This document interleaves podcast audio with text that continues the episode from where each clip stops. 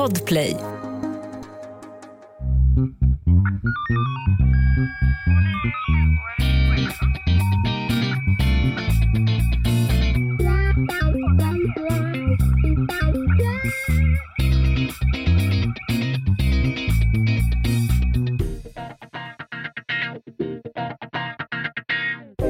Välkomna till krimpoddarnas krimpodd över min döda kropp med mig, Anna Jinghede och...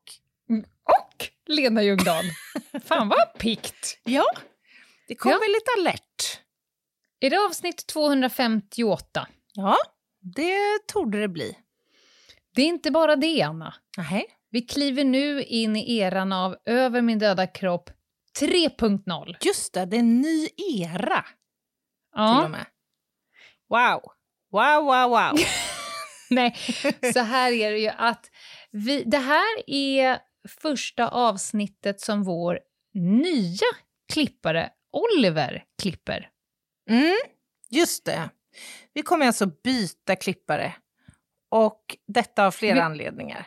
Ja, men framförallt hälsar vi Oliver så hjärtligt välkommen till Över min döda kropp-familjen. Han kommer ju bli så att säga varse om olika saker. Han kommer bli varse om vår mentala hälsa.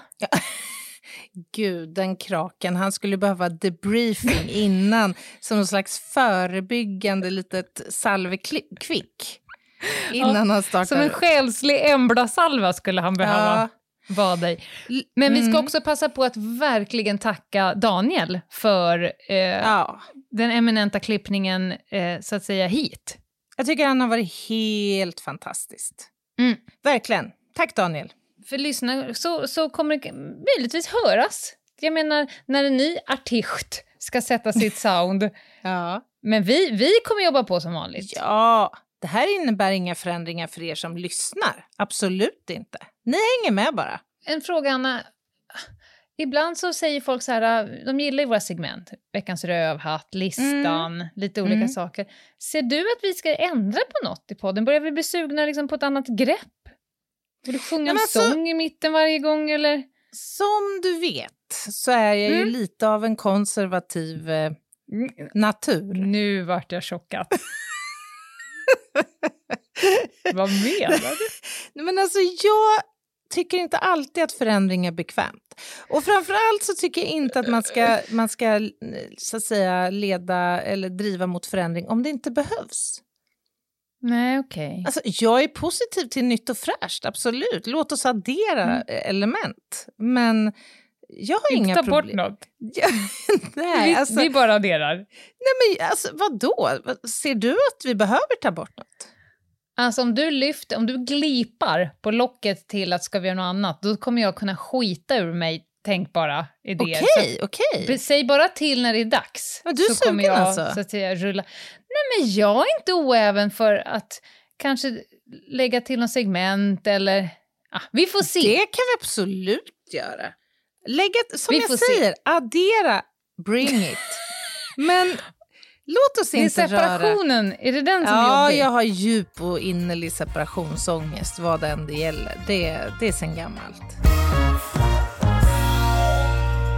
Nåväl, vi kör och idag ska vi ju ta oss an skolstarten på alla dess sätt som det går att göra. Ja, men det ska vi göra, Lena. Och frågan är, är det här... Alltså, jag, titta nu, vi har, ju, vi har ju några rader på något som skulle kunna kallas för manus ändå. Mm. Är det här ett avsnitt som kanske främst riktar sig till föräldrar, eller? Vad, hur ser du på det här? Nej, det tror jag, jag tror att det, att det här avsnitt kommer kunna cashas in på kontot fort och folkbildning, Mm. hur vi än vänder och vrider på det. Det kommer ju vara lite lag och rätt. Det kommer vara lite om hur människor funkar. Det kommer vara Mm. lite om, om hur vårt samhälle mår. Och det här är väl tre ganska viktiga punkter oavsett om du har så att säga nu tänkte jag det. ekivokt. Och, eh, oavsett om du är förälder eller inte, så att säga. Ja, oavsett om du har fortplantat dig eller inte. Det var det du Exakt. tänkte säga. var kanske inte exakt det no- nomenklaturen som höll på att trilla ur, men för all del. Ja. ja, men jag fattar.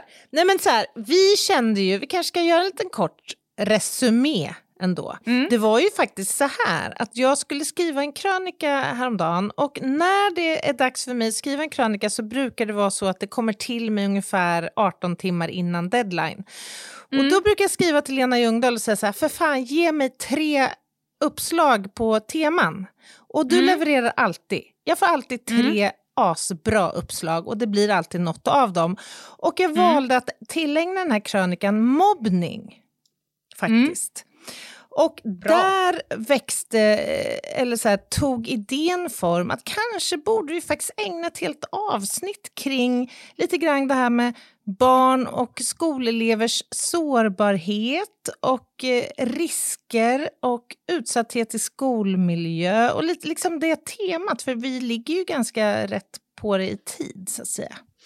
Ja, och varför jag hade med den som en av tre, det var ju för att ett par dagar innan hade ju en flash i Instagram snurrat runt. Mm -hmm. Jag tror att det var Unicef som hade en det såg ut som att man hade fått en notis på sin telefon där det stod då ett, ett sms från någon till mm. en Jonathan, tror jag han hette, där det var så här, jag hoppas att jag inte får se ditt fula ansikte i ja. skolan imorgon.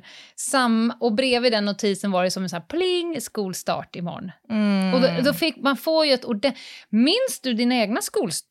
Hur, hur var du inför skolstart efter sommarlovet? Alltså vad intressant att du ställer frågan, för att det här blev lite deltema i min krönika faktiskt. Mm. Eh, för att jag var, jag hade det lite svajigt faktiskt mm. i skolan. Jag var mm. lite en avvikare på flera mm. sätt. I så här, 10, 11, 12 års åldern så var jag, för det första så var jag ganska så att säga, estetiskt inte så tilltalande. Jag passade inte riktigt in normen. Jag hade både, jag hade begåvats, ja ja, men det är sant, det är också helt sant. Jag hade begåvats med ett hiskeligt postnormalt överbett, alltså ett stort överbett. Jag hade också en skelögdhet som behövde jobbas på med lapp för ögat. Och oh, jag hade jag begåvat... Så... Ja, ja. Och jag, jag hade jag blir begåvat... så öm i hjärtat. Du ser dig själv som ett fult barn. Ja, men jag var det. Jag hade oh. också en väldigt, väldigt snaggad och kort pojkfrisyr.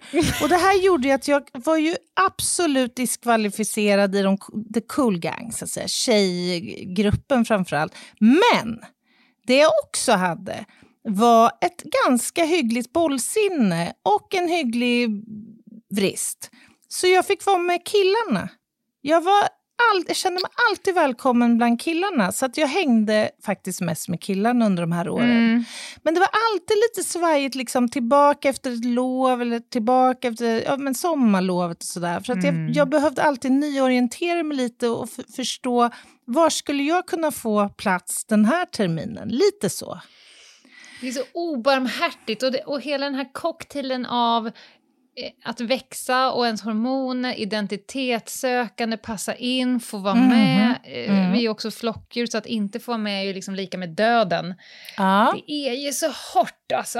Ja, det är hårt. Och då Men... är det ju ett enormt eh, vuxen och föräldraansvar att göra ja. vad man kan så att säga från andra hållet för att brygga över den här äh, bajsmackan ja, som kommer efter det. varje sommar för många. Och, sam och, samtidigt så måste jag ändå tillägga när vi ändå pratar om det att jag upplevde inte då att jag led jättemycket av det därför att Nej. jag kände trots allt alltid en gemenskap även om mm. det inte var med tjejerna.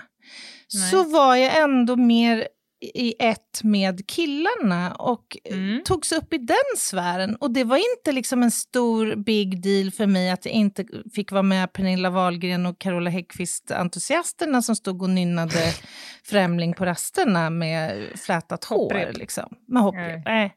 Mm. Men ändå, jag, jag har känt på lite det här eh, alltså, mm. utsattheten. Absolut, mm. det har jag gjort. Det har jag gjort. Och det är ju så att barn är ju extremt sårbara och har mm. grundläggande behov som vuxenvärlden måste tillgodose. Och där mm. även jämnåriga har ett visst ansvar att inte så att säga, reducera de här behoven. Eh, och det innebär ju såklart att barn kan fara illa i en massa olika miljöer. Och mm. med tanke på hur många timmar um, ett barn tillbringar i skolan så förstår man ju hur viktigt det är att skolan är en trygg miljö eh, för barn och också har förmåga att upptäcka när saker inte riktigt är som de ska. Mm. Bra sagt. Mm. Alltså, Friends är ju en organisation som försöker ta lite tempen och pulsen på skolelevers eh, välbefinnande, kan man väl säga. Mm. Och bara så här inledningsvis skulle jag vilja dra några så här, ja, snabba siffror. Man alltså Mm. tillfrågar eh, ungefär 20 000 skolelever. Jag tror det är från årskurs 3 till årskurs 9 om Okej. en massa olika saker. Och bara så inledningsvis så kan jag nämna då eh, till exempel på frågan eh, har du blivit utsatt för kränkning av en annan elev? Så är det 27 procent av eleverna i årskurs 3 till 6 som svarar ja. Och 19 procent i årskurs 6 till 9. Man får väl utgå från att någon talar om för någon i årskurs 3 vad en kränkning är och betyder innan Ja. man behöver svara ja eller nej på den frågan. Bra poäng, för jag vet inte Mm. alls hur liksom, väl man har Vi förstått utgår från frågan. att det är vet så. ingen. Men, men ändå, Mm. det säger Mm. någonting. Har du blivit utsatt för sexuella trakasserier av någon elev på skolan under det senaste året? Då svarar 8% i årskurs 3 till 6 ja och 10% i årskurs 6 till 9 ja. Alltså, det här är ändå... Mm. Man får ju ändå uppskatta den här eh, rapporten och eh, engagemanget för att ta reda på hur skolelever mår. Absolut. Det här är ju otroligt viktiga siffror att fundera kring. Mm. Det är ju så att skolan har ju ett jättestort ansvar och ett viktigt samhällsuppdrag, liksom, uppdrag kan vi väl kalla det. Skol, hela skolväsendet vilar ju på något sätt på demokratins grund. Och det är ju inte för inte som vikten av att barn får gå, till, gå i skola faktiskt till och med finns omnämnt i eh, eh, barnkonventionen. Nej, Att få gå Nej i det är skolan... fundamentalt. Ja, det är fundamentalt på så många plan. Skollagen slår fast, nu läser jag lite innantill här Lena Ljungdahl. Helt okej. Skollagen Jag, är bara, jag är bara glad att du drar med lite lagtext. Jag, Ja. jag känner mig varm Du känner dig smickrad? Ja, verkligen. Kör. Ja. Skollagen slår fast att utbildningen inom skolväsendet syftar till att elever ska inhämta och utveckla kunskaper och värden. Den ska främja alla elevers utveckling och lärande samt en livslång lust att lära. Utbildningen ska förmedla och förankra respekt för de mänskliga rättigheterna och de grundläggande demokratiska värderingar som det svenska samhället vilar på. Var och en som verkar inom skolan ska också främja aktning för varje människas egenvärde och respekt för vår gemensamma miljö. Och det här är alltså då eh, snabbformulerat skolans värdegrund och uppdrag och det är ett ganska tungt uppdrag, eller hur? Alltså, det är stora ord, det lovas Mm. mycket. Och jag som nå, jag skulle vilja kanske säga att jag är en av dem i Sverige, lite beroende på mitt uppdrag, som träffar flest lärare på en vecka, på en månad. Från allt från eh, förskola till universitet, från grundskola, friskola, särskola, resursskola, you name it. Mm. Och jag skulle ändå vilja säga att de absolut allra flesta eh, i skolpersonalen Mm. eh, kämpar och sliter varje dag för att uppnå den där jävla skiten. För det är, det är någon som har spänt bågen när, det skri- när de skrev den där Verkligen harangen. Verkligen. Och bryter man Mm. ner det så handlar det ju i nästa steg så att säga om en massa faktorer. Det handlar om delaktighet, om inflytande, om en lärandemiljö som är så att säga tillfredsställande, trygg och tillgänglig. Det handlar om att vara fri från diskriminering och kränkande behandling och en massa andra saker. Mm. Alltså man förstår ju att med tanke på de här kraven som ställs på skolan så måste det också finnas rutiner och arbetssätt som förmår tillgodose dem. Mm. Eller hur? Håller med.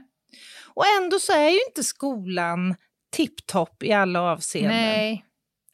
Nej, jag tittade på den här tv-serien med Jesper Röndahl när han gick Just det. igenom om Intressant. skolan och var, varför skolan inte mår toppen och men lite olika teman. Men jag måste säga att jag saknade ett tema som jag, min analys om varför det inte riktigt funkar i skolan. Mhm, Eller när det inte funkar. Så, så, så f- jag saknade en aspekt. Okej, berätta. Och det, det är någon, och, och när det har skitit sig och när jag är på skolor där jag märker att, att personalen inte drar åt samma håll och inte mår så bra, då är det oftast... nu kommer ju alla cheferna få sig en, en mild känga, alltså, men det är ju ett ledningsstyrningsproblem. Mhm. Och i många skolor runt om ute i Sverige, då har elevstyrkan, studenterna, barnen maktat ut eh, vuxen, så att säga, vuxenskiktet. Det är eleverna som sätter tonen på de allra flesta Aha. skolorna runt om i Sverige. Vad det ska vara för normer som gäller, vilken attityd, jargong, klädsel, nomenklatur, tystnadskultur.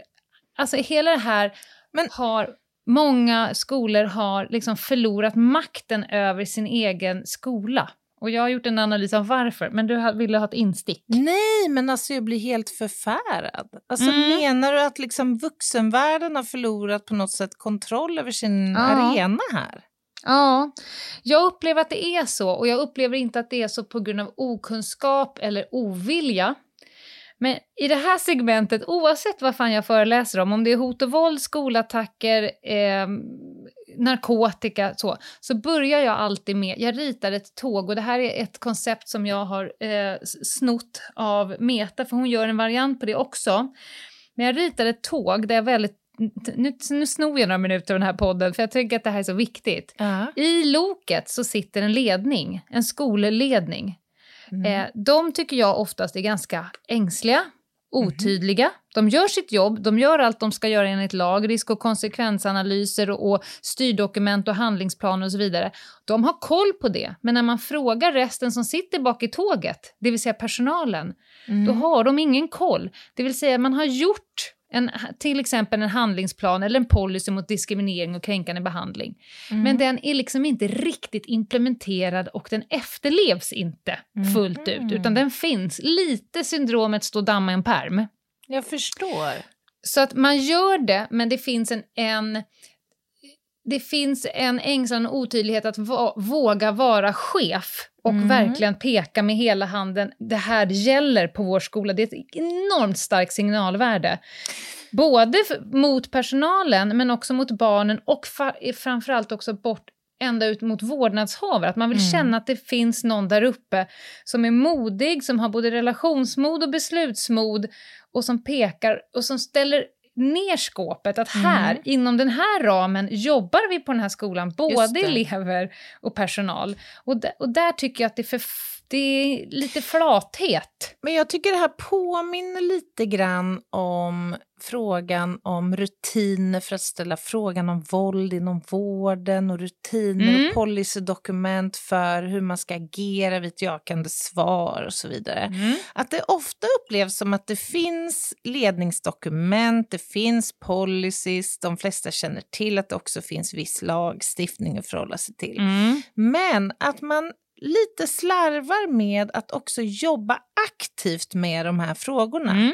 Alltså att man måste kanske sträva mot att de här frågorna blir så ständigt återkommande i min vardag Mm. så att de blir helt naturliga för mig och blir Mm. lika centrala som att jag måste lära ut liggande stolen i matematik. Det kanske inte heter längre, men du förstår principen. Jag förstår precis. men det är laddade frågor och därför så Ja. blir det inte så.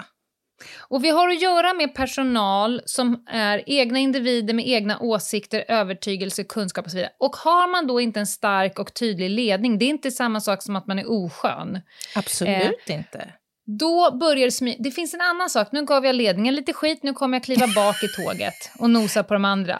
Ja. Det, det har också smugit sig in, och här vet jag att väldigt många i aulorna när jag föreläser nickar, för de känner det här. Och då säger jag så här, det har smugit sig in ett system i skolorna där lärarna verkar tro att de behöver vara i konsensus med varje Mhm. beslut som har tagits. Och Okej. om jag inte är överens om det principbeslutet vi har... Säg att vi har tagit ett beslut, nu tar jag bara någonting.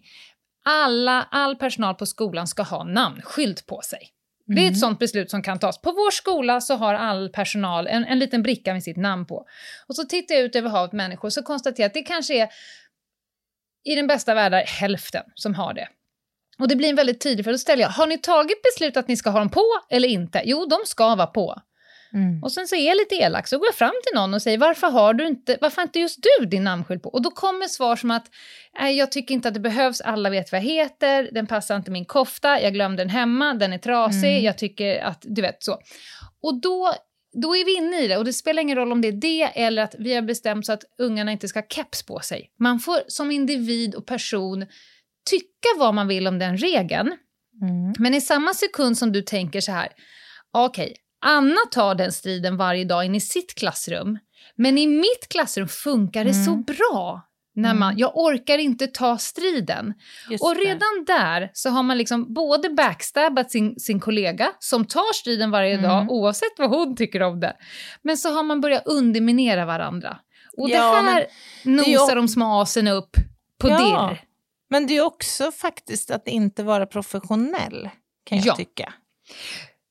Och i den här vagnen då, när vi håller på ganska mycket med det här tåget, då finns lite olika personlighetstyper. Det finns de som öser kol, som läser styrdokument, som frågar kan jag hjälpa till någonting, som byter toarulle när man går på toa om det man tar det sista Mm. pappret och så Mm. vidare och så vidare. Sen finns det de i cocktailvagnen, de är ofta så här härliga i lärarrummet, de är ofta med i samkvämsgrupperna, jadi jadi. Vi har frifräsarna som är så här hög energi, väldigt kreativa, jag hör vad du säger kära chef, men jag vet ett, an- ett annat sätt så jag tar Mm. det. Jag Mm. åker lite snabbare.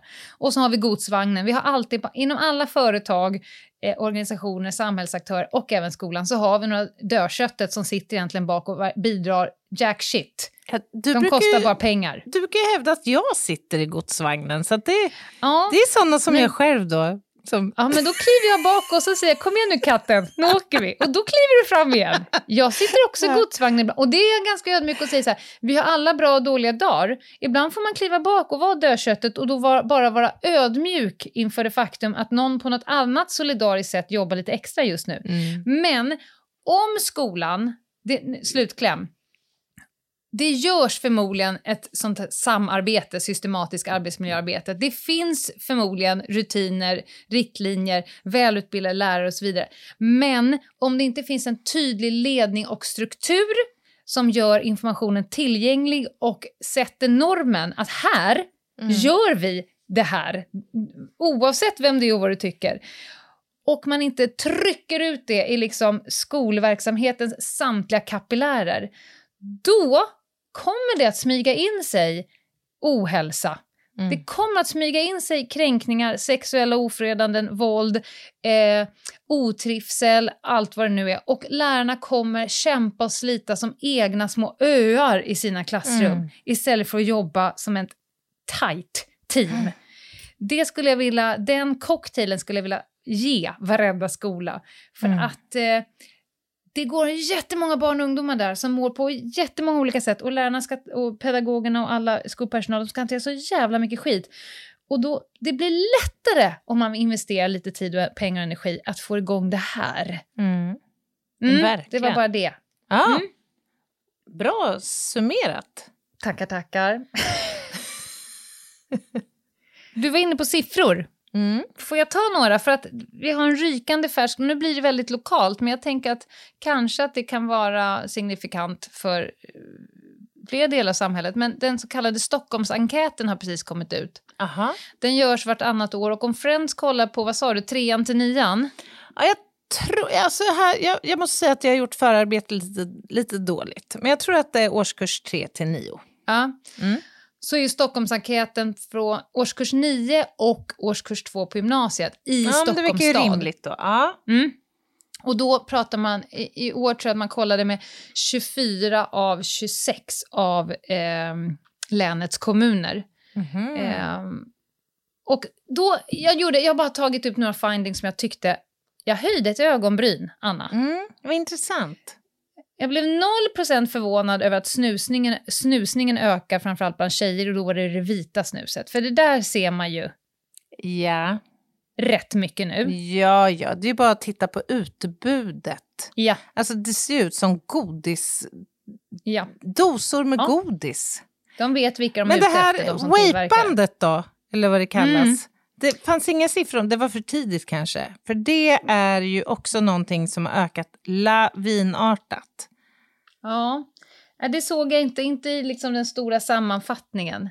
Däremot så tyckte jag att det var jobbigt att läsa att eh, spelande, alltså folk spelar för pengar mer och fler upplever att de, har ett proble- att de lider av problem av det. Mm. Det är ju Riktigt deppigt. illa. Alltså jag kan säga så här bara som en liten anekdot. När jag jobbade på rättsmedicin så hade vi Mm. några fall under de åren av ungdomar under, jag tror den äldsta var 16, som hade valt att avsluta sina liv. På grund av Fy att de hade, ham- ja, för att de hade hamnat i spel, liksom, begärets klor eller försatt sig i skuld. Så pass att de inte såg någon annan Nej. väg ut. Det här är oerhört tragiskt ju. Ja, men det, är också, jag tror också att det alltså, skammen över att vara spelmissbrukare, stigmat, jag tror att det Mm. är liksom... Och är man då en ungdom och inte riktigt har sin frontallob på plats, då kan det nog den här utvägen bara bli en och tydlig. Men jag det är tänker så också jävla så här, deppigt. Om man är 16 år och får, vad vet jag, 500 spänn i veck- månadspeng, eller vad får man? Mm. 1000 spänn kanske. Så har man inte varken begrepp om pengar eller utsikter Nej. att betala av skulder. Nej. Och har man då en skuld som kanske inte är oöverstiglig trots allt, men inser att det här kommer jag aldrig kunna betala och man inte heller haft modet eller kraften eller att berätta för en vuxen eller någon, någon vuxen som har sett signalerna Mm. så är ju det det deppiga i det. Alltså Mm. att det problemet, den skulden, det liksom, den skammen är så stor som man inte ser någon annan utväg. Det är ingenting annat än ett misslyckande från vuxenvärlden. Nej, och då tar vi med oss det alla vuxna, för man kanske inte tänker på det. Alltså det blir lite så här fnissigt. Man tänker typ sms-låna och så tänker man på Lyxfällan. Men då ska vi bara ta med oss nu att fler ungdomar spelar för pengar och fler uppger att de mår dåligt av det. Då tar vi med oss det och sen är vi lite extra nyfikna på vad folk håller på med på sina telefoner. Mm. Bra. Mm. Eh, två glädjande saker. Alkoholkonsumtionen minskar.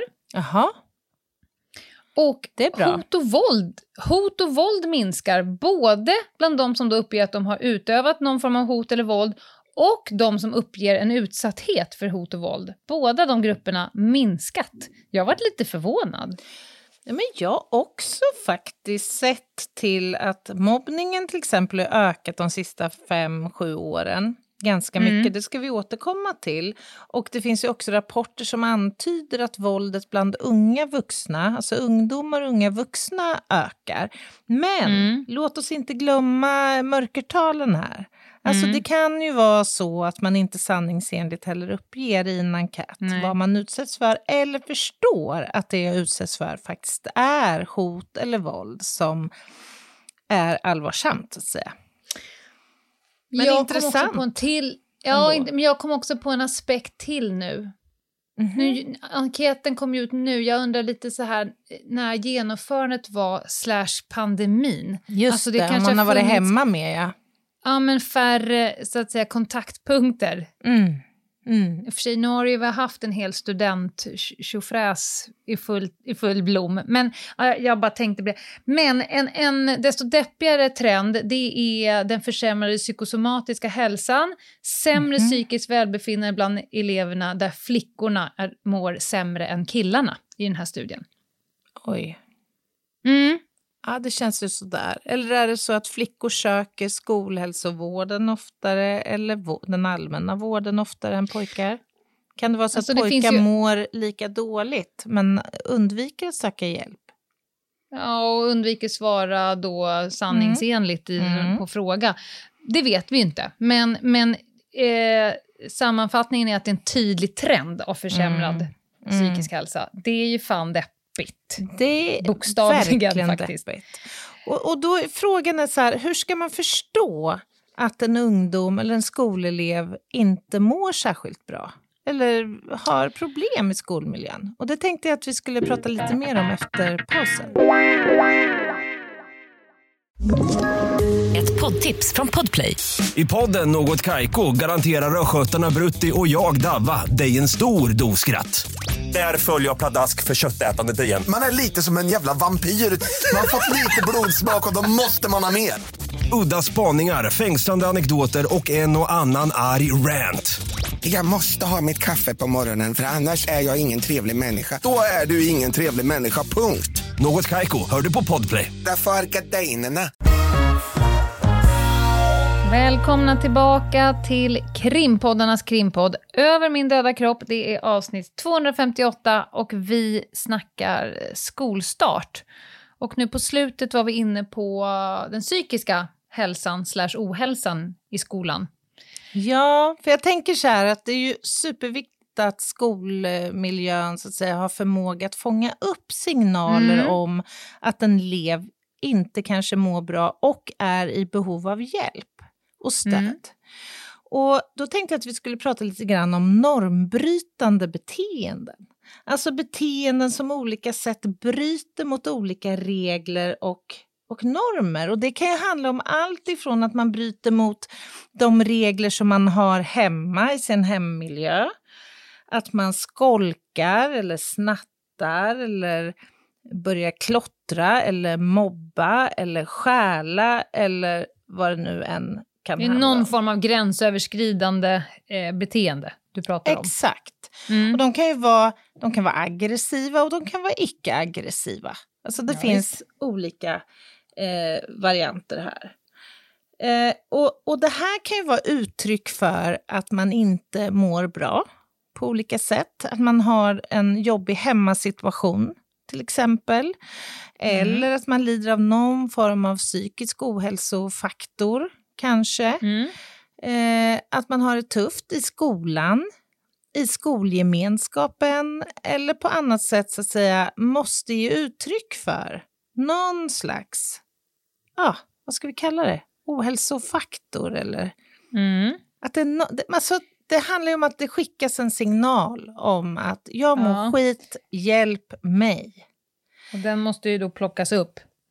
Ja men Eh. verkligen, eftersom gör man inte det tidigt så riskerar ju de här problemen bli manifesta och bli ännu värre, ännu svårare. Mm. Jag försöker då pusha för att eh, lärarna eller pedagoger, jag skulle säga all skolpersonal är ju egentligen lika viktig här. Det spelar ingen Mm, roll om det är någon i verkligen. biblioteket, en, en lokalvårdare eller en rastvakt eller Mm. din mentorslärare. Men, men det, de goda relationerna som Ja. man bygger upp i skolan, att skapa goda relationer mellan eleverna, mellan eleverna och eh, personalstyrkan, mellan personalen och ledningen, mellan hemmet och skolan. Alltså alla former av bindningar som innebär någon form av god relationell liksom, eh, skapelse. Mm. Det är ju därifrån man, det är så man får reda på att det är någonting. Det är så Mm. en, en- kompis till den här eleven vågar liksom gå fram till någon och säga jag tror inte att hon mår bra eller att jag såg att han gjorde det här och så vidare. Det är därifrån man både får reda på att det har hänt men också får mandat och eh, att man vågar lita på en person, att du inte kommer ge mig repressalier, du kommer inte liksom, ta informationen Mm. och göra så att jag kommer få några konsekvenser av det. Så att, eh, men det är inte så himla lätt att också orka bygga på massa, massa goda relationer i skolan Nej. om topp av allting annat. Men, Men och, det är direkt brottspreventivt skulle jag säga, om ja, man men, får till det. och, och, och det som också komplicerar det hela, det är ju att det är ju normativt att under Mm. en viss period i ungdoms, under ungdomsåren, faktiskt när man söker sin vuxenidentitet och allt vad det är, att vara normbrytande. Det är inte Mm. avvikande Det är jobb. enligt forskningens mening. Det är närmast förväntat och normativt. Det viktiga är att man så att säga fångar upp tidigt om man ser eh, liksom påtagliga problem Mm. och förhindrar att ett misstag under de här åren som blir stort lägger grunden för fortsatta så att säga, additiva Mm. effekter av det här. Låt säga att man eh, åker med i en stulen bil som kör av vägen och en person dör i den här grupperingen, till exempel.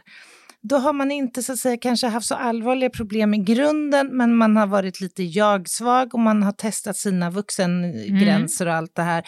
Åkt med i den här bilen, gjort det där dumma och sen gick det åt helvete rent ut sagt. En sån händelse kan ju bana väg för en helt annan riktning i livet på Absolut. grund av den händelsen. Och det är ju alla de här så att säga, mer allvarliga situationerna man vill försöka förebygga. Mm. Jag, jag, eh, jag fokuserar ju väldigt mycket på eh, drogprevention i skolan eftersom det är en Mm. stor del av det jag föreläser. Och där finns det en sån här risk och skyddsfaktorer för droganvändning bland barn och ungdomar. Mm. Och om man ser på dem, jag skulle inte bli förvånad om man skulle kunna lägga ett karbonpapper och tycka att det här är risk och skyddsfaktorer för andra normbrytande gränsöverskridande saker än just droger. Jag tar några. Mhm. Eh, här handlar det då om tillgång till droger och tillåtande attityder till droger. Mm. Eh, men det kan ju vara en tillåtande attityd till, ja, you name it, You name skolk, it, ja. rökning. Ja. Mm. Ehm, andra riskfaktorer är eh, alltså familjeförhållanden och familjekonflikter. Mm. Våld och mobbing kommer in här som en Ja. riskfaktor till att börja använda droger. Eh, att du umgås med kompisar som själva har riskbeteende. Att det finns Mm. allmän otrivsel i skolmiljön. Eh, att eleven skolkar, alltså att den inte är i skolan. Mm. Eh, och den tidiga debuten. Alltså man kan skjuta skiten framåt Mm. eh, och hoppas på att hjärnan hinner med och utvecklas. Skyddsfaktorerna, tydliga normer och tydliga skyddsfaktorer från vuxna. Alltså Mm. att de orkar engagera sig. Gott socialt emotionellt klimat i skolan. Att eleverna uppmärksammas för positiva handlingar. Trivsel i skolan, elevens framgång i skolan.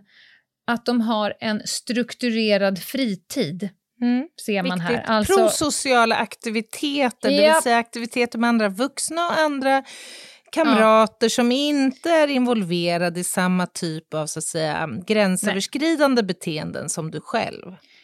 Att du, har det liksom någon, att du ingår i ett sammanhang, en gemenskap och här spelar ingen roll om det är blockflöjt, teater, Nej. myrstudier eller vad du Mm. kan komma på. Men någon form av strukturerad fritid. Mm. Goda relationer till vänner och föräldrar och den här sociala kontrollen som jag tror, om vi tänker på barn i Bullerbyn. Lasse kunde inte hitta på mycket skit innan det kom fram så att säga. Just det. Nu kan de ju hålla på, eh, framförallt på sina telefoner, de har ett helt eget parallellt universum Mm. där de kan både vara utsatta brottsoffer, men de kan också, just du som lyssnar, just ditt barn kan vara ett litet as Mm. eh, i, utifrån eh, sitt rum och eh, skrämma skiten ur andra ungar utan att du vet om det. Men det här är i alla fall risk och skyddsfaktorer som jag tycker, tror man kan applicera på det mesta gällande Ja, våra men barn och ungdomar. Och, och värt att skicka med där, tycker jag, med anledning av det här sista du sa, är ju att ju tidigare du kan uppmärksamma de här normbrytande beteenden, Mm. mönstren, eh, desto större är chansen att du kan förebygga att de här beteendena blir manifesta och stabila över tid. Eh, Mm. och- och sen är det ju så att de allra flesta efter puberteten och när man börjar plana ut och kliva, liksom, ta kliv mot vuxenvärlden så mognar ju också väldigt många ungdomar och inser att det här är ju inte en bra grej att pyssla med. Eller de finner ett intresse, som du var inne på, i någonting annat som gör att man faktiskt väljer en annan bana. Så många kommer ju att plana ut. Mm. Men ju, alltså, ju tidigare de här beteendena blir manifesta, desto större också risken för att de här eh, avvikande beteendena i vux, alltså tidiga vuxenår Mm. och i vuxenlivet blir stabila över tid. Man ska Och- också tänka på att, att ungdomars hjärnor utvecklas till man är ungefär 25 år. Mm. Och egenskaper som att kunna analysera, planera, strukturera och att granska sig själv. Mm. De blir klara rätt sent och än senare hos grabbar. Så man kan hjälpa till med så att säga att vara överjaget, att hjälpa till med granskning och planering och strukturering och, och konsekvensanalytiska tänkandet. Det kan vara ganska schysst, även om de kommer ju aldrig tacka dig för hjälpen. Verkligen. Nej.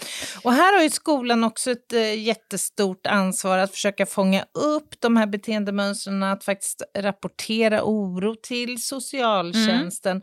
och att ingå i tidiga och samordnade insatser. TSI. Och det här handlar ju om att ge barn och unga stöd i ett tidigt skede av en ogynnsam utveckling mot eh, vuxenåren. Och det här handlar egentligen om samverkan mellan då skolan och socialtjänsten och eh, hälso och sjukvården bland annat. Och det här bygger inte egentligen på en metod utan mer om insikten i skolan idag eller bland de här verksamheterna då att man måste gemensamt jobba runt de här eleverna för att ge dem stöd och hjälp i tid och utifrån ett, eh, på, utifrån ett sätt som är anpassat till deras familjers behov och individens eh, Mm. behov. Och jag kan bara nämna som lite kuriosa att idag så jobbar Skolverket och bland annat So- Socialstyrelsen gemensamt för att utveckla de här tidiga eh, insatserna. Och det bedrivs idag en rad olika utvecklingsarbeten. Eh, till exempel rörande det brottsförebyggande arbetet i socialt utsatta områden. Eh, det handlar om elevhälsobaserade eh, insatser, att så tidigt som möjligt fånga upp elever som visar tecken på eh, psykisk eller somatisk ohälsa. Att tidigt engagera sig om en elev är frånvarande i skolan och så vidare. Alltså det finns en mängd olika såna här projekt och initiativ idag som är otroligt bra för att så tidigt som Mm. möjligt fånga upp de här eh, avvikande beteendemönstren helt enkelt. Det låter som ljuv musik i mina öron, jag som håller på en hel del med radikalisering inom alltså skolattacker. Ja, men du måste ju ha blivit lite Ja. av en skolexpert, Lena, ja, men, tänker jag. jag, jag brukar få så här, vad har du för titel? Är det skolsäkerhetsspecialist? Man bara, well, ja, alltså jag har en ganska köttig bakgrund nu efter att ha hållit på med, med Ja. bara det. Men, och jag märker mer med att allting går in i varandra. Mm. Alltså, det, fin- man kan inte, det finns inga stuprör här, utan eh, elevhälsoteamen måste jobba, liksom på, inte bara dem, men du förstår, radikalisering, Mm, mm. psykisk ohälsa, droganvändning, gränsöverskridande, det, är liksom, det blir som en jävla cocktail. Mm, mm. En gryta där det kan gå åt skogen, men med väl strukturerade tidiga insatser, en sjukt bra lokal samverkan på kommunal nivå, en bra och modig ledning, eh, snabba på bollen, Mm. då kan man faktiskt vända de här skeppen. Det är det jag vill skicka med. Det Mm. går att vända. Eh, men det, det, är ett hårt, det är ett hårt arbete som ni har, kära skolpersonal. Ja, och framförallt så kräver det ju engagerad personal med Ja. en tydlig vision någonstans. Absolut. Att alla våra ungjävlar rent ut sagt ska må bra. Mm. Ursäkta uttrycket. Men de ska må Ja, bra. nej, ja, det ska de göra. Men du, ska vi prata lite alkohol och droger i skolmiljö då? För det är Ja, ju ändå och- något som återkommer titt som tätt. Och det även, gör det. Jag menar, även om det råder en nolltolerans i skolan, det finns drogförebyggande insatser och det finns rutiner för upptäckt och misstanke Mm, om att well. elever är alkohol drogpåverkade. Så finns det en del alkohol Jag skulle säga skolan, well alltså. Mm. Ja, du vet att jag kommer till aula efter aula efter aula och så, så ber jag dem säga liksom de viktigaste kärnfullaste punkterna i skolans eh, Mm. drogpolicy. Mm. De ser ut som ett gäng gäddor och Just tittar det. på en. Så att, att det finns, ja, kanske. Mm. Eh, om den är implementerad och efterlevs, inte så troligt. Men, inte, men, men menar du att det är en kunskapsbrist här? Kan inte lärare de mest basala drogtecknen? För, låt säga, cannabis, alkohol och eh, nej, nej, det skulle jag säga nej. Fältarna, ja. Mm. Skolpersonalen, nej, inte generellt. Eh, och här, det, det får ju bli någon form av reklam. Om ni vill ha hjälp med det här får ni höra av er till mig. Men jag kan säga så här generellt, skolan skall vara en drogfri miljö. Det Mm. skall finnas en handlingsplan för förebyggande, för upptäckt och för hantering av droganvändning och hantering i skolmiljön. Den skall efterlevas och för att lyckas med det då måste man jobba kortsiktigt, långsiktigt och eh, lika inom Mm. hela personalstyrkan. Vad som trendar just nu, Anna, Mhm. det är en cocktail av gas och tralala. Va? Lustgas och tramadol. Där har du det.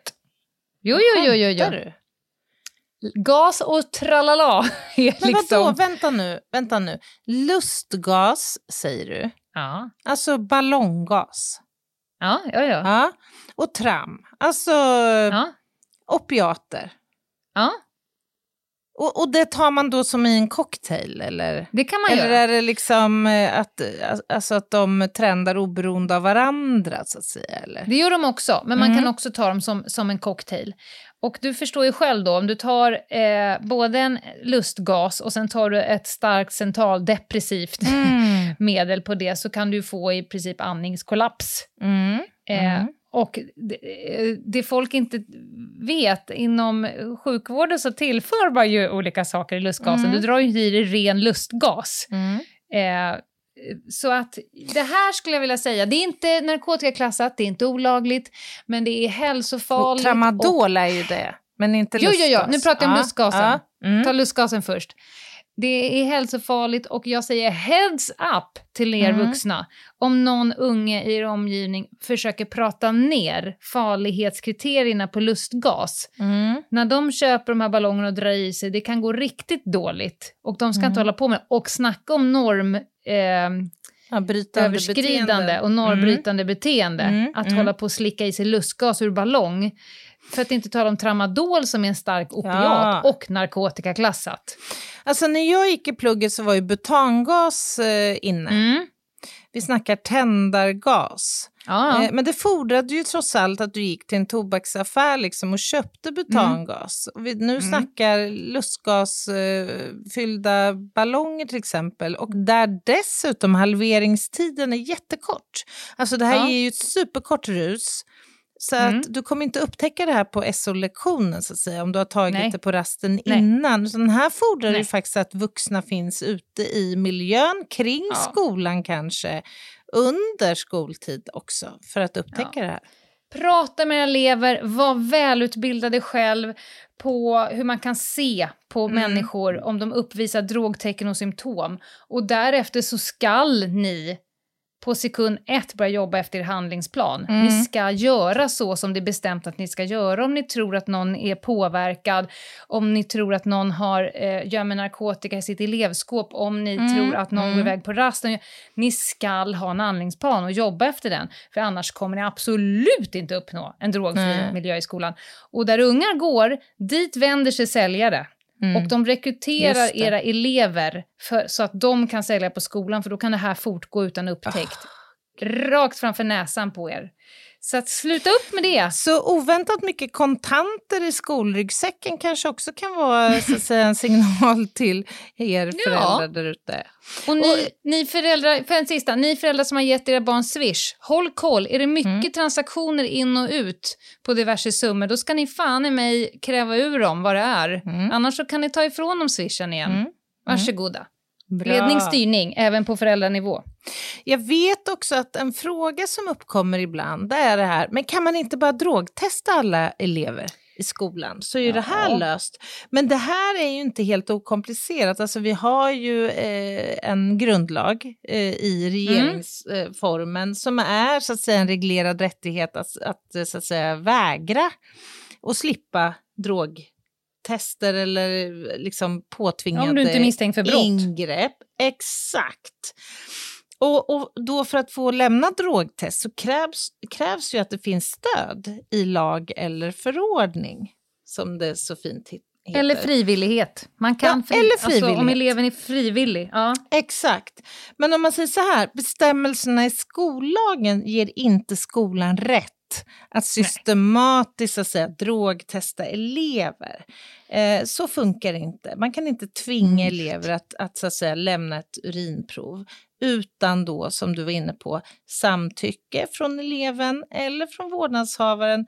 Eh, men däremot om det finns anledning att misstänka brott, det vill säga att det finns en polisanmälan i botten om eh, ringa narkotikabrott eh, och då eget bruk, så kan det finnas en öppning för att faktiskt eh, urinprova en elev som är över 15 år.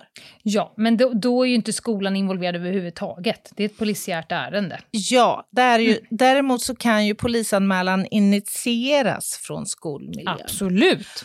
Absolut, men jag menar det är inte rektorn som inte är involverad i huruvida det sen ska tas urinprov eller inte, utan när det är polisanmält så kommer polisen själva avgöra om det ska göras. Ja, såklart. Mm.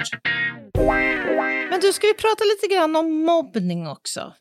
Mm. Vi, låt oss återgå lite grann till min krönika eh, för några eh, minuter.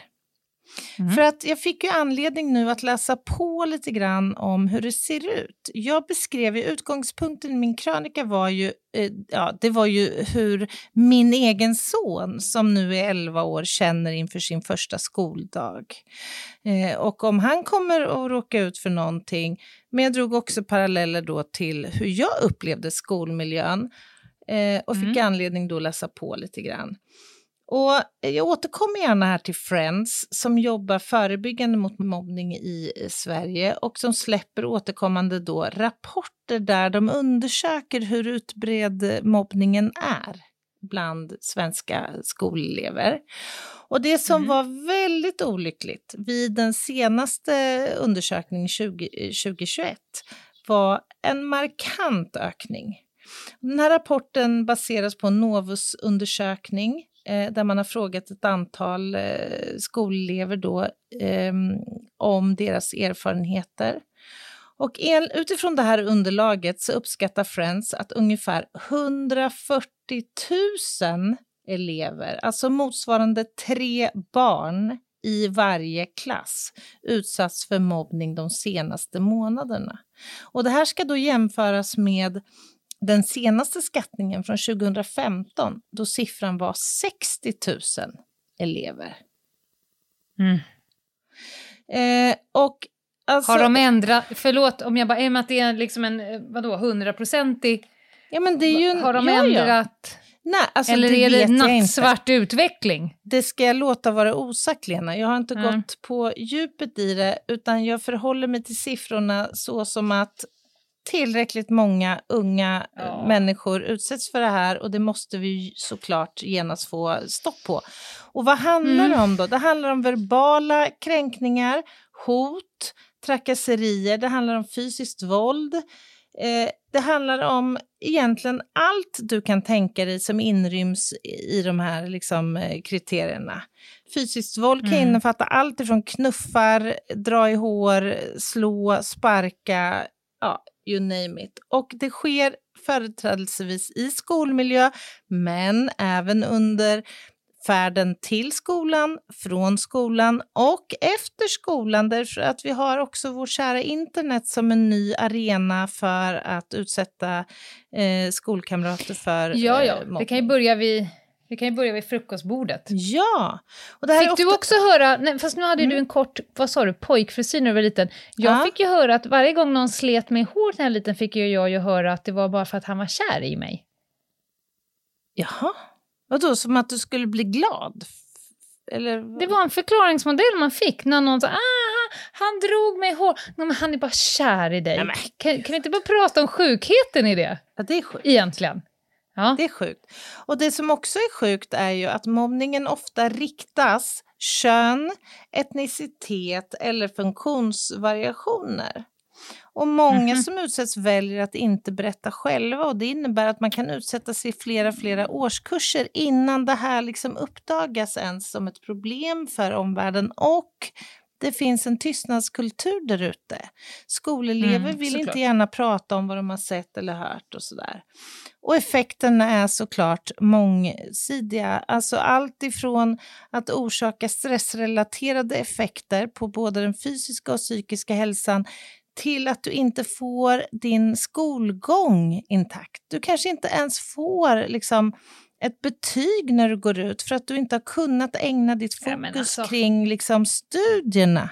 Det hade lockat fram mitt absolut fulaste Mm. som människa, vuxen, förälder och så vidare. Hade jag liksom ens förnimmat Mm. att någon, något annat barn gör så att mina barn mår Mm. liksom, får en klump i magen. Du vet, jag hade gått bananas. Ja, men Tro mig, tänk dig Jag hade själv vänt att upp och ner på, Ja. på världen. Men tänk dig att gå till skolan varje dag och känna dig rädd eller otrygg. Det är klart att det tar både på ditt självförtroende och din självkänsla och på allt Ja. möjligt. Du är här- tvungen att gå dit. Vuxenvärlden har hittat på något som heter skolplikt, Ja. så du är tvungen att gå till ett ställe där, som subventionerar misshandel av dig fysiskt och psykiskt. Ja, det är fruktansvärt. Här Ja. har ju skolan ett jättestort ansvar naturligtvis. Det finns handlingsplaner eh, och policies. Utmaningen är ju att fånga upp dessa elever.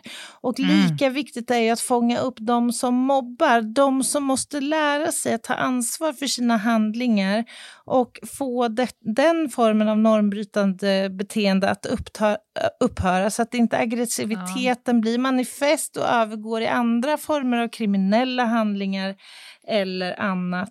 Och jag skulle vilja skicka med några tips till dig som är förälder och lyssnar på det här. Jag avslutade min krönika med att uppmana alla i tandvården att innan man ställer frågan om tandvårds, tandvårdsvanor också bara ställa den enkla frågan Hur har du det i skolan? Mm. Låt oss alla som är föräldrar och har barn i skolmiljö att kanske helst varje dag ställa frågan Hur har du det i skolan? Och om Mm. man misstänker eller förstår att någonting inte står rätt till bekräfta, berätta för ditt barn att du förstår vad som pågår att du, och att du kommer göra Mm. allt vad du kan för att få det här att upphöra. Gör klart för ditt barn att barnet bär ingen som helst skuld i det här som pågår. Det här är ett ansvar som vilar på vuxna att ta hand om och ansvaret ska vila på den som mobbar.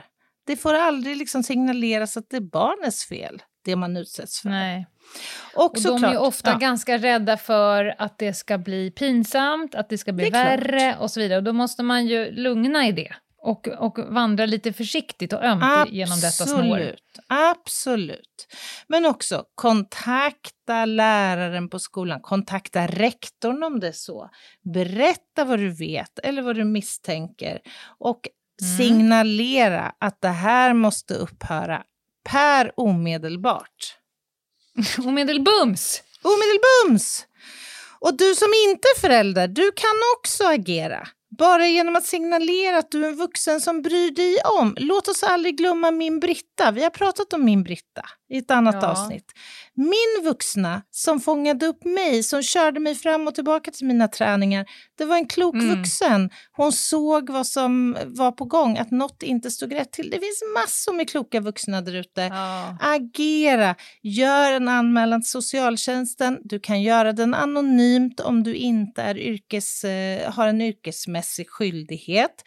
Har du en yrkesmässig skyldighet så som du som jobbar som lärare eller som vårdpersonal, som tandläkare eller som vad vet jag, då gör du det. Det finns rutiner för det. Det viktiga är Mm. att vi Bra, Anna. agerar på ett sätt som kan hjälpa de här ungarna. Bra. Bra, Anna. Bra Lena! Det finns en särskild plats i helvetet för de som blundar när de märker att barn mår dåligt. Jag Ja! travar över dem på hög. ja. ja. Jag säger Ja. bara så. Det gör det. Vi säger bara så.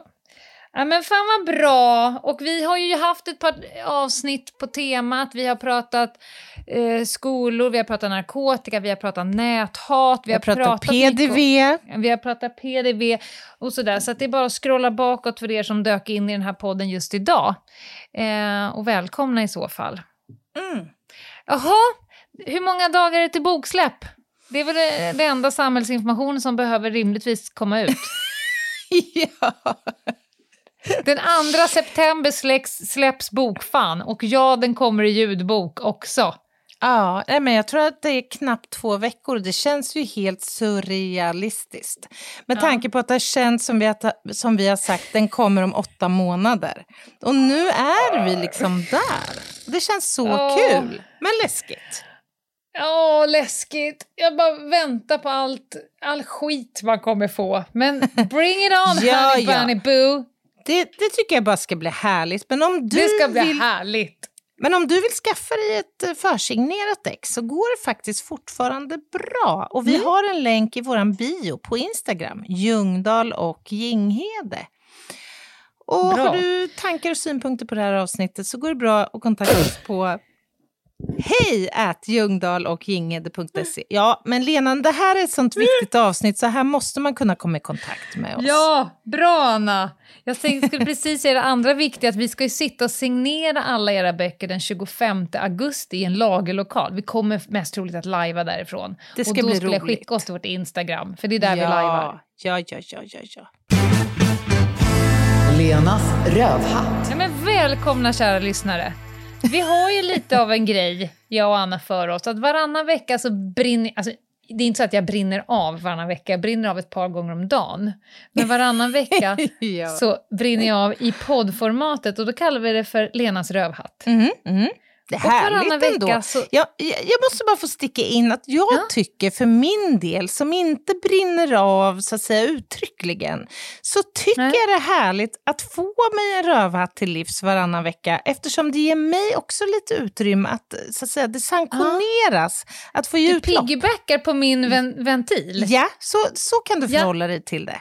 Yes? Ja, och jag lär mig också saker efter varje avsnitt. Till exempel efter det här avsnittet så kommer jag aldrig mer säga något annat ord än att saker och ting blir manifesta.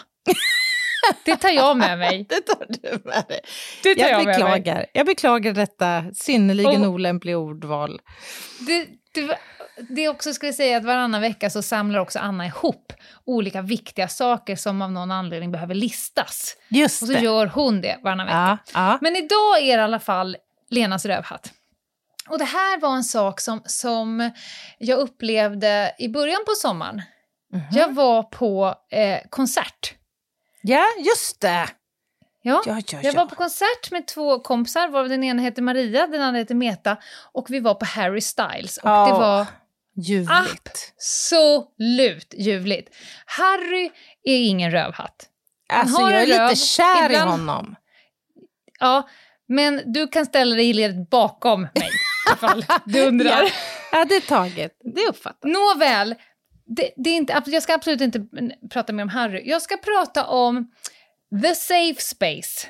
Jaha. Vi gör en liten en okuläris när vi är där inne. Vi konstaterar Mm. att i det här rummet nu, det var absolut proppfullt eh, Mm. på Tele2. I det här rummet nu så befinner sig proppfullt och det är ungefär 90% tjejer. Och det är åldrarna, jag vet inte vad det kan vara för ålders, kan det vara 13 kanske, 15 någonting Mm, sånt, upp till fucking 60. Mhm. Vi, vi var ju tre tanter i 45-årsåldern. Mm. Mm. Mm. Eh, och övriga 10% kan du tänka att det var farsor och morsor som stod bredvid de Ja, just 13-åringar. Och så var det the gay community. Ja. Och vi sitter där i början på konserten när det är lite så förmusik och bara konstaterar, vi, vi alla tre i samklang säger vilket jävla safe space det är här inne nu. Mhm. Alltså i det här rummet nu så mest troligt så på är det inga brott som begås. Nej, det kan man tänka Just sig. nu- intressant. så begås inga brott. I, och då är det, har vi tryckt in, jag vet inte hur många som ett fullsatt Tele2 håller, Mm. men vi har tryckt in en jävla massa människor. Vi såg egentligen ingen eh, vakteripersonal, som det heter. Alls. Det är möjligtvis, och nu, möjligtvis så var det väl någon gammal jävla snusgubbe som var där. För att jag själv när jag jobbade i söderort, typ 04, när Westlife kom så var det alltid någon jävla kåtfarbror som, som köpte Ja, ståplats för att De skulle kunna stå och trycka där könet. Ja. Ja, Men de, de kastade vi ut. En hand Mm. i nackskinnet, en i byxarslet och ut bara. Mm, mm. Nåväl, här är det safe space. Och Mm. då redan här börjar jag förnimma alla som gör att såna här konserter, alla som någonsin har varit på konsert som gör en konsert till inte ett safe space är per se en rövhatt. Mm, mm, Eller hur? mm, ja, det ja. saknades rövhattar i rummet Mm, i, under det här. mm. Sen så var det ju också, Harry själv har en ganska så stark värdering, han lockar till sig en viss typ av Ja, människor. men jag tänkte han ju säga det. Har det inte att göra med vilken, vem som står Absolut. på scen? Absolut. Ja. Han är sylvass tydlig med sin värdegrund. mm, mm. Eh, han bröt konserter när det var någon som behövde hjälp, så han satte sig liksom och Mm. dinglade med benen på kanten när någon behövde hjälp. Nåväl, men så reflekterar jag en annan sak. Mhm. Jag såg så mycket tuttar och röv under den här Va? konserten. Alltså Varför folk då? utanför, jag Eller- tänkte vad fan, har jag hamnat i Woodstock eller? Aha. Det var så mycket tits and asses. Det hängde tuttar fritt åt alla håll. Det var, eh, och det var så mycket smink. Alltså om du tänker dig Woodstock. Mm, mm. Så frisläppt och löst. Ja, och ja. då, nu kommer min spaning. Aha. Samtliga tjejer som gick till den här konserten är ganska införstådda med att det kommer saknas män. Det finns Mm, inga Mm, män. det kan man tänka sig, ja. För Mm. Harrys fanbase är inte jättemycket män. I alla fall inte... Så, det blev jag mig till varse när jag såg vilka som var där. Mm. Och då tänkte jag så här, tänk vad, vad spännande om folk skulle fatta det. Att de här, nu kommer rövhatten, ni som tror att tjejer klär upp sig, piffar till sig Mm. hår, smink, som utmanar sig med bröst och rumpor och liksom låter grejerna bara fladdra och sticka ut åt alla håll. Ni Mm. som tror att de gör det för er skull. Ni kan dra något gammalt över för här var alltså en fullproppad Tele2 Arena med bara tjejer. Ja. Och då var det någon som sa så här, men alla klädde väl så för Harry? Nej, jag tror inte att alla tänkte att, att han skulle träffa sin... Han är också gift, eller gift, han är också tillsammans med någon som är, kunde vara morsa till alla där i publiken. Ja. Men då, rövhatteriet är liksom är tvådelat. De, ni som inte gör konserter till safe space, att man ska vara orolig för Ja, sin ja. kroppsliga integritet, för misshandel och så vidare. Men också ni som går runt och tror att tjejer piffar de gör så där och kanske ännu mer konstaterar, för alla vi som gick där liksom har unga runt omkring oss, kanske ännu mer att de vågade klä sig i sina kortaste, finaste, yppigaste kläder. Mm. men har Därför du- att det var ett safe space. Ah, det, här, det här skulle jag säga att eh, det är en hypotes som du har ställt upp nu. Och då... Varför vara lite, lite kritisk till rödvatten så hade man ju velat också gjort en marknadsundersökning för att höra hur många som skulle vidare efter konserten, så att säga, ut på, i, i, så på lokal eller fest eller... alltså, så tycker inte att du har någonting här, Anna. Alltså nu tycker jag att du föll tycker du platt det? på arslet. Alltså jag vill ju, jag vill ju Ja. bekräfta din hypotes till 2000 procent. Mm. Men det är Jag tror att de allra någonting... flesta är någonstans mellan 13 och 20, om vi ska Ja, tänka I åldersspann. så fall så känns det ju bättre då, för att då kan man ju utgå från att det är för, så att säga, det liksom eventet. Men du- du vet, redan i kön, när jag stod på toa, när jag var på in, så kände jag så här, vad, vad är det? Du vet, du vet när man förnimmer Mm, något mm. i, i sin hud, Ja. men jag kan inte sätta det. Och sen kom man in och, så, och sen satte vi oss ner och så tittade vi runt och vi bara, vilket jävla safe space. Vi har hamnat Ja, som i ja, en härligt. portal, en portal till bara kärlek, glädje Mm. och frihet. Men gud, utan fint. rädsla för Nej, någonting. jag fattar, jag fattar. Och, och då skulle man kunna tänka sig att om nu tjejer bara sminkar sig och ser snygga och visar tuttarna för, för att en eventuellt... Det är ungefär det finaste vi kan få är att en, en uppskattande blick av en man. När man vet på förhand att de kommer inte vara där. Nu utgår jag... Ja, Jag är väldigt heteronormativ, hör jag nu när jag pratar. Mm, men, mm. men om man utgår från det, så, så, i så fall hade de inte varit klädda så då, tänker Men- jag. men- för att men det, skulle de kommer inte få uppskattning från Nej. en man där. Men, Men ändå väljer de att göra det, kanske ännu mer. Ja, men, men vi skulle ju också kunna lägga rövhatten på en ännu högre nivå. Nämligen till de som överhuvudtaget har synpunkter på hur tjejer, kvinnor eller egentligen vem som helst klär sig när Mm. som helst. Det kan väl ni bara ge fan i, man får klä sig hur man vill. Ja, Och där, där, nu landar vi nog återigen på vår älskade Harry. Han är ju ganska, så att säga, icke-normativ i sin manlighet. Det älskar man ju. Hur en människa klarar av att vara sån jävla überman och, Ah. och I klä sig ganska kjol. icke-nor...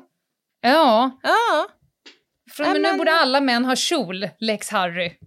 bejaka er kvinnlighet. Ja. Bejaka kjoljäveln. Ja, nej, jag håller Nej, med. men det var kanske en, en, en flummig eh, rövhatt som du eh, till slut fick till till en hypotes. Men alla ni Nej, som motverkar men- safe space, far åt helvete. Mm, det var nej, det. men- Vi landar där. Vi behöver inte ta det längre än så. Jag tycker ändå den var kärnfull på något vis. men hörni, Vi har manifestat det nu. ja, det Nu är det manifest. nu är det manifest. Ja, och hörni, bra. ta hand om er där ute och fråga en skolelev i er närhet. Hur har du haft i skolan idag? Bra, Anna.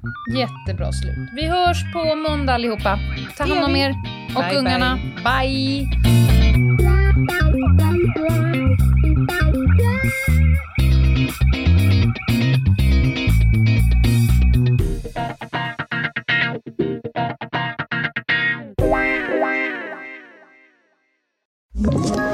Ett poddtips från Podplay. I podden Något Kaiko garanterar östgötarna Brutti och jag, Davva, dig en stor dos skratt. Där följer jag pladask för köttätandet igen. Man är lite som en jävla vampyr. Man har fått lite blodsmak och då måste man ha mer. Udda spaningar, fängslande anekdoter och en och annan arg rant. Jag måste ha mitt kaffe på morgonen för annars är jag ingen trevlig människa. Då är du ingen trevlig människa, punkt. Något Kaiko, hör du på Podplay. Därför är gardinerna.